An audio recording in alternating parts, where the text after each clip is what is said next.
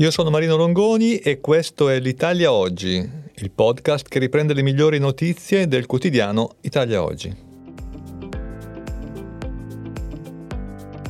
Ciao a tutti, ecco alcune delle notizie pubblicate su Italia Oggi di giovedì 5 ottobre. Partiamo con la lotta all'evasione, che è il tema di apertura del giornale.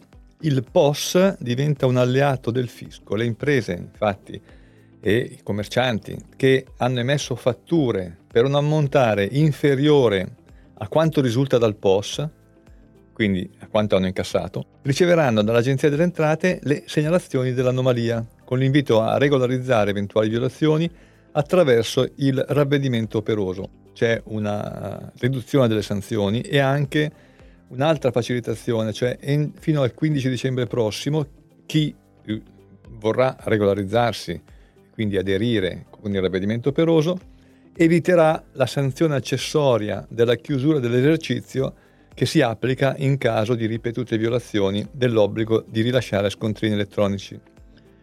E quanto prevede un provvedimento firmato dal direttore dell'Agenzia delle Entrate che dà attuazione alla strategia di compliance nel contrasto all'evasione.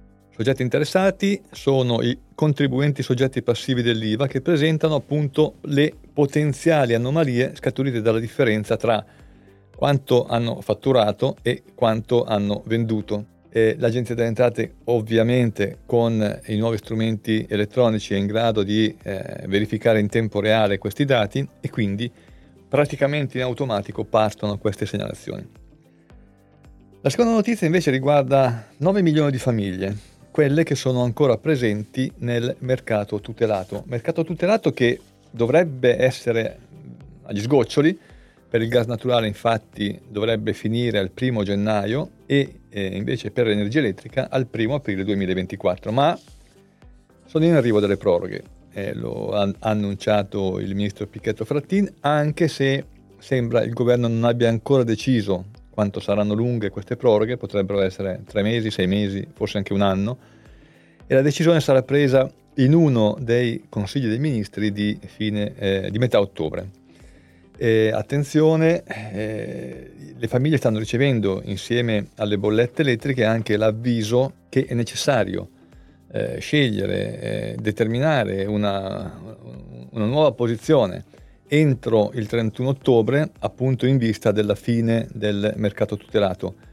Nel caso ci fosse questa proroga annunciata è, è, ovvio che questa scelta non dovrà più essere fatta entro il 31 ottobre, ma slitterà del numero di mesi previsto per questa proroga. Attenzione, chi non dovesse scegliere il nuovo gestore dopo la fine del mercato tutelato eh, vedrà la propria utenza all'asta e gli sarà attribuito di default un operatore che acquisterà i lotti delle utenze che non hanno scelto. La sentenza della Cassazione in materia di assegno di divorzio. L'ex moglie che ha lasciato il lavoro, contribuendo così alle esigenze della famiglia, ha diritto all'assegno di divorzio qualunque sia il motivo che l'ha indotta a fare questa scelta. È una valutazione, quella fatta dalla moglie, eh, che non può essere giudicata. Una brutta notizia per gli ex mariti arriva dalla Corte di Cassazione che ha eh, precisato come eh, la, la, moglie può aver preferito di dedicarsi esclusivamente o prevalentemente alla famiglia per amore dei figli o del coniuge, ma anche per altri motivi, come per esempio sfuggire a un ambiente lavorativo difficile, ostile.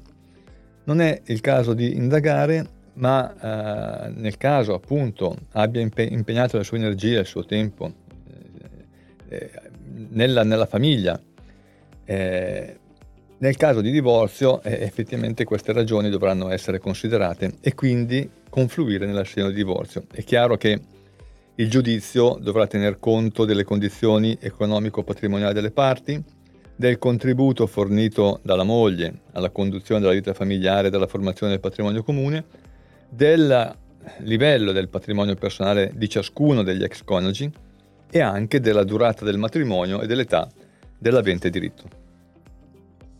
Una buona notizia ora per i disabili. La pubblica amministrazione si impegnerà nei loro confronti per eh, un'opera decisiva di semplificazione. quindi meno oneri amministrativi a carico dei cittadini affetti da patologie croniche e invalidanti ed eliminazione della ripetizione degli accertamenti sanitari per le patologie e le disabilità permanenti. Quindi le persone disabili saranno esonerate dalla presentazione dei documenti che sono già presenti nel fascicolo sanitario e non dovranno sottoporsi di persona a visite e accertamenti se affetti da patologie già accertate o comprovate da una documentazione sanitaria che proviene da strutture pubbliche. Meno oneri amministrativi a carico anche dei familiari che assistono i congiunti con disabilità o patologie croniche. Avranno per esempio la precedenza nell'accesso ai servizi socioassistenziali, sanitari, sociosanitari, inclusi quelli a sportello e su prenotazione. Stiamo parlando di un disegno di legge delega pronto ad andare sul tavolo del Consiglio dei Ministri che, oltre a tagliare i tempi dei procedimenti riguardanti i disabili, semplifica e velocizza gli iter autorizzativi su digitalizzazione della pubblica amministrazione, turismo, sanità, farmaceutica e prevenzione incendi. Ultima notizia, anche qui una sentenza della Cassazione, il lavoratore negligente è condannato a risarcire il danno causato al datore di lavoro, anche se non risulta sanzionato in sede disciplinare. Caso concreto era quello di un direttore di filiale di banca che è stato condannato a risarcire alla banca 117.000 euro per non aver custodito il dossier di una società cliente che aveva ottenuto in prestito. La società infatti poi era fallita senza restituire i soldi, ma in cassaforte, nella cassaforte della banca, non sono più trovate le copie del contratto di finanziamento e della fideiussione.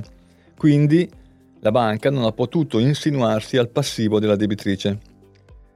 Contro il direttore pesano anche le testimonianze e eh, gli altri elementi istruttori, tanto che il giudice di merito ha ritenuto accertata la sua responsabilità per la perdita appunto di questa documentazione.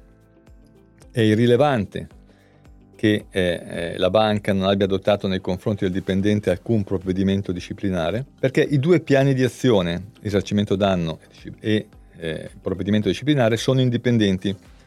Al contribuente, al, al dirigente della banca, non era stato che eh, risarcire la banca dei 117.000 euro, pagare le spese di giudizio e anche il contributo unificato aggiuntivo.